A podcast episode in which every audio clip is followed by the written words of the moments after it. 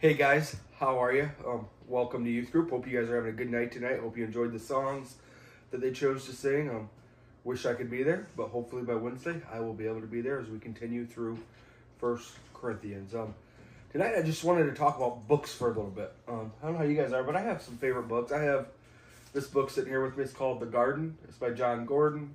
It's an author I love to read stuff from. I've read stuff of his, like the Energy book, The Carpenter, The Goldfish and the Shark, different books. And these are usually the books that I'll read through when I'm looking for something to talk to the teams at Hudson about. If I'm going to do a team time or something like that, you know, you look at this book, you say, well, it talks about a garden. How can that really be anything that you want to talk to the team about? Well, it kind of actually tells us how to overcome stress, and behind all of it, it actually has a story of the gospel in it. So that's how most of his books are. They aren't Christian books per se, but they have the story of the gospel woven into them. It's a pretty amazing thing. Um, another book I have sitting out that I've read recently or been reading recently is A Biblical Theology of Youth Ministry. It just talks about teenagers and the life of the church. And you think about that, that is a very boring book, right? Um, sometimes, I'm not going to lie, it is. I'm on page 64 of it. Um, and it really just walks us through looking through what teenagers and the life of the church, what that really looks like, and a theology of it, a study of how it's been according to God. We use, uses God's word, great thing. Um, I use this. This is Exodus and Numbers. I used this when I was doing RBM Vacation Bible Schools because we walked through the book of Exodus this year. Um, we walked through the story of Moses. So, got to see some of that stuff in Exodus, right? So, I used this. I used the study guide here, and it helped me with that. Um, one book that I read this year was Fault Lines by Voddie Baucham. Um, it talks about social justice and that movement. Um, and I actually got a book for Christmas. Um, I got Parenting by Parenting by Paul Tripp, um, Paul David Tripp. Um, so started reading that. Talks about how to be a better parent. It talks about how to be a gospel-centered parent. So when I thought about this, I thought about these books, and I have hundreds more. Um, I was actually thinking about it last week. Amanda asked if I wanted to borrow one of her Costi Hinn books, and actually I already have them.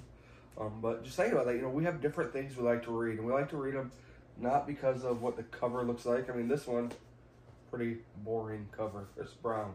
Um, we like to read them because of what's inside of them, you know. And sometimes we'll take that quick little gander to the back of the book and read what it's about through a mixture of autobiography, incisive analysis, and a careful sifting of the statements made, the positions taken by critical race theorist Voddie Baucham exposes the anti-biblical, anti-God perception upon which CRT is founded.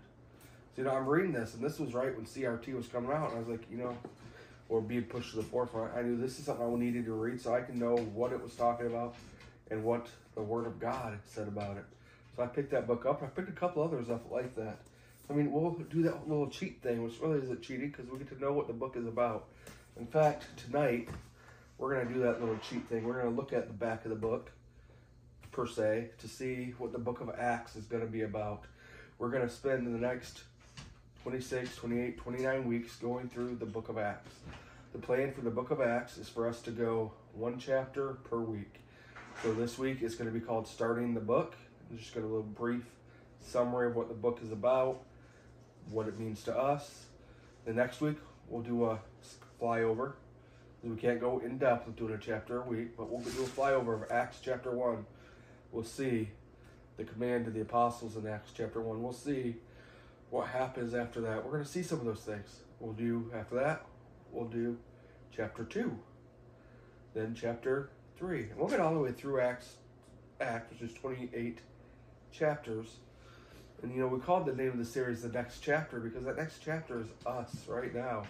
We're the ones living as the church in this world. So as I think about this, as we look and see what the early church did, I think it's going to help us to see what we need to be doing as the next chapter. So tonight, to do that, I want to invite you to open up your Bibles to the book of Acts.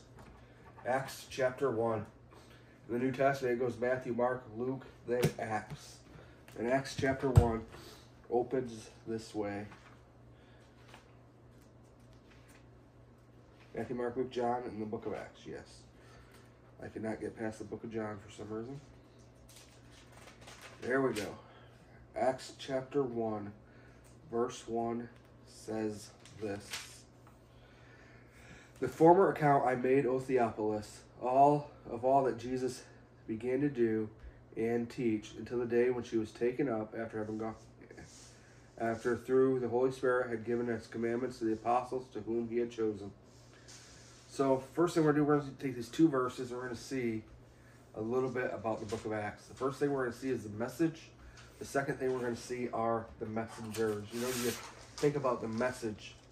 The message he's talking about here is the message of Jesus Christ. He's not talking about the message from the president. He's not talking about the message you received from your friend via text. He's not talking about any of that stuff. He's talking about the message of Jesus Christ. He says, "The former account I made you, O Theophilus, of all that Jesus began to do and teach until the time that he was taken up." You see, he makes it very clear who this message is of. But even with that being made clear, there's some problems that we run into here.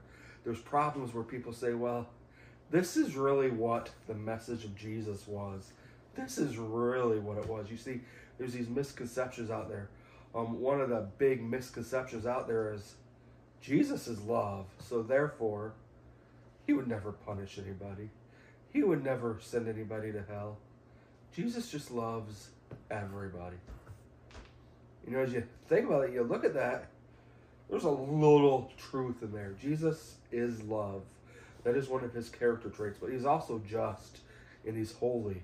So he cannot allow sin he cannot allow that which is not holy to go unpunished because of who he is. Yes, he's love, but there's that balance that is there. And out of love, he died for us. I mean, pretty big thing there to not try to put those two together. So, yes, is he love? Yes, without a doubt. But there's more to it than that. For so those who say he would never send anybody to hell, that he would never punish anybody, his word tells us the very opposite of that tells us for the wages of sin is death. Right? It tells us in Matthew that they're going to be thrown into the pit. So we see going to his word that we can rebuke that false conception, that misconception there. We also hear that, well, all I really need to do is love God and love people. That's all the Bible really tells me to. That's all I need to do. You know, I hear that and I, I really just think it's something that people say so they can get away with doing whatever they want. Like, well, I love God. You can't question me on that, but I love God. Um, I love people, so I'm good. You know, they can use that and they, well, I'll sin all I want as long as I love God and love people, I'm okay. But here's the thing the more I think about that, the more I come back to the Ten Commandments. We've gone through the Ten Commandments, we've seen the Ten Commandments. We know that they deal with loving God and loving people. So if we're truly loving God how we're supposed to, loving people how we're supposed to, you know what? Our sins aren't going to be extravagant. But here's the thing that's not why people say that. They say that so they can do what they want. Here's the thing is it possible for us to love God perfectly all the time? It's not. What about loving people perfectly all the time? Not possible. So we need the true message of Jesus. That true message of Jesus is found in the Word. We see just like finding out about what loving God, loving people has to do with. We find that in the Word. We find that in Exodus 20, right? We find out that how to interpret or see the message of Jesus is from the Word of God. You know, you go in your Bible and you turn to Matthew chapter 3. I'll turn back to Matthew 3. We're going to be skipping around a little bit. But we'll stay in Matthew for a couple, then we'll jump over, I think, to the book of John. But Matthew 3, verse 2 says this. Matthew 3, verse 2 says this Repent, for the kingdom of heaven is at hand. John the Baptist is speaking. He says, Repent, for the kingdom of heaven is at hand. Jesus comes into the world. You know what Jesus tells people to do? Repent, for the kingdom of heaven is at hand. You know the message that came in verse 17 in Matthew 4? Jesus says, Repent, for the kingdom of heaven is at hand. So we see John comes and he says, You know what? kingdom of heaven is going to be at hand. Jesus comes, reiterates it. This is my message repent. You know, repent means to turn away from, to turn away from your sin and turn to something else. You know, we can't just repent and just stay there because we're going to end up wanting something to fill that void, something to take that place. So we need to repent. We need to turn away from whatever we're doing and head to something else. That kind of brings us to Matthew 4:19 that tells us this. Matthew 4 verse 19 says, Then he said to them, Follow me, and I will make you fishers of men. Excuse me. Follow me, and I will make you fishers of men. So the first thing in the message of Jesus is repent. Second thing is follow me. You know, we know we need to turn away from sin and we need to follow after Jesus. Here, Jesus is calling the disciples. He calls them to him. Says, "Hey, follow me. I will show you how to live. I will show you how to bring people into the kingdom." You know, the message of Jesus. We're just summarizing it as a few words tonight. We have repent. We have follow me. We have finished. Turn in your Bibles to John chapter 19.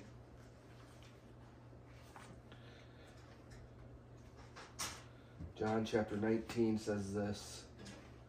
We'll be in verses 28 through 30, I believe. Yes. John chapter 19, verse 28 says this. After this, Jesus, knowing that all things were now accomplished, that the scripture might be fulfilled, said, I thirst. Now there was a vessel full of sour wine sitting there, and they filled the sponge with sour wine, put some, put it on hyssop, and put it in his mouth. So when he had received the sour wine, he said, It is finished. And bowing his head, he gave up his spirit. You see, Jesus, to fulfill scripture, to show that he had fulfilled all that his father had called him to do, says, It is finished. The job he had was now finished. He had come and he had paid the price for our sins. You know, that's an amazing thing that the spotless Lamb of God came to pay the price for our sins. You know, those messages we hear. He's love. Just love him, love people. Great to hear, but here's the truth. He came into a dying world to call believers, to call people, to call people to believe in him, to call them back to him. And he died on the cross so that they could come back to him. Now, that message is way deeper than, well, he loves me. Yeah, it's true. He does love you, but the message is so much deeper than that. In fact, in Matthew 17, verse 22, we read this. Now, while they were staying in Galilee, Jesus said to them, The Son of Man is about to be betrayed in the hands of men, and they will kill him. On the third day, he'll be raised again. You see, we know that it's about repentance. We know it's about following. We know it's about the, him finishing the will of God. But his message was about his death and his resurrection. They're going to kill me. I've come to die. But guys, listen, that's good. That's good news because on the third day, I'm going to rise again. Amazing message that he has for us. That's what we're going to see in the book of Acts is that this message is a message that was sent out and shared. And it was be able to send out and be shared because of the last thing that we see in here in John 14, one of my favorite chapters in the book of John. It says this. John 14, first, verse 1 says, let not your heart be troubled. You believe in God, believe also in me. My Father's house are many mansions. If it were not so, I would have told you. I go to prepare a place for you. If I go to prepare a place for you, I will come again and receive you to myself, that where I am, there you may be also. And where I go, you know, and and, and where I go, you know, and you and the way you know. You know, I go to prepare a place for you. If I'm going to prepare a place, I'm coming back. This is not a great thing. The message of Jesus. Let's summarize it real quick, okay? Um, this is not deep theological summarization. There's so much more that can be put into it, but a brief summary is the message of Jesus turn away from this world, turn away from the world and the sins and the things of this world, and turn to Jesus. That's what he wants us to do. And he wanted us to do this so much that he came and that he died for us. Amazing message right there. So much deeper than the message that the world tries to share with us about who Jesus was and what he did. The second part of the lesson is the messengers. When we think about who he's speaking to here, he wrote this and spent a lot of the time with the apostles, right? He said, The apostles I called, follow me and I will make you fishers of men. We've seen that stuff. So we have these 12 ordinary men. And in the book of Acts, we are at 11 when he sends them out. But these 12 ordinary men, fishing backgrounds, lawyer or doctors, not lawyers, tax collector backgrounds, these backgrounds that would not be thought much of today, nor were they during that day. Um, yeah, he used them in a great way. You see, they went out and they trusted in his power, they relied on his power, and they did what he called them to. They went out and spread the message, the truth that he had come and that he had died and that he rose again. That because of that, we can have a relationship with him. That's what the apostles did, given the assignment by Jesus. And although they suffered, they were suffering there. We can read about the suffering of the apostles. We can read about Peter, Paul, John, you name them. They suffered, right? It's true suffering. You know what? They suffered. They went out, used the power he had given them through the Holy Spirit and spread the message, and the church grew. Because of the church growing, you know what happened to the church? Like, hey, we've got to spread this message. So they continued that assignment. You know what happened to the church? They suffered. Persecution came on the church. They suffered. You know what happened? The gospel spread because they continued to go do it through the power of Jesus. And it's spread like that throughout centuries since then. So that brings us to the last person, the messengers that I can think of, and that's us. I mean, we're here right now. We are Acts 29, right? We are that next chapter. What are we doing with this message? Are we taking it out? Are we sharing it with people? I I've had some pretty cool messages I've got to share with people. Um, I've got to share with people, hey, I'm getting married. Ooh, people are shocked. Somebody's really that crazy to marry you. Um, to share with people, hey, this is happening. My favorite message I've gotten to share was a message telling Courtney and Emily and Mia that they were going to be big sisters again, that we were going to have Mackenzie.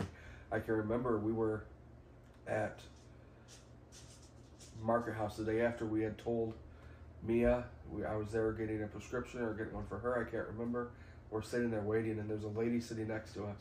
And Mia just goes to her and is like, hey, guess what? I'm going to be a big sister.